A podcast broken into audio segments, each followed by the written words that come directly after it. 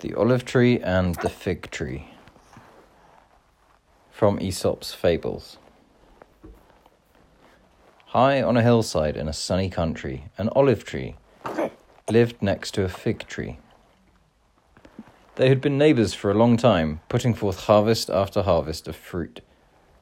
As the two stood surveying the landscape before them, they would chat.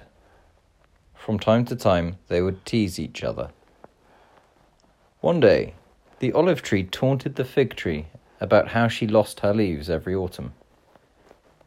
You lose your leaves each year when the weather turns colder, and you stay bare until the spring, whereas I, as you see, stay green all year round.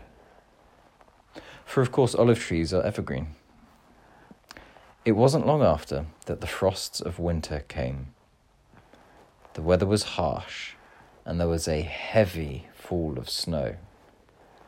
The snow settled on the tiny leaves of the olive tree like a thick blanket.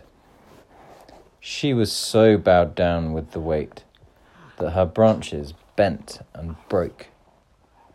But the snowflakes fell harmlessly through the bare branches of the fig which survived for many more harvests. People who boast about their wealth or their fortune can meet with unexpected disaster. And that is the end. Night night, everybody. Night night, little ones. Night night.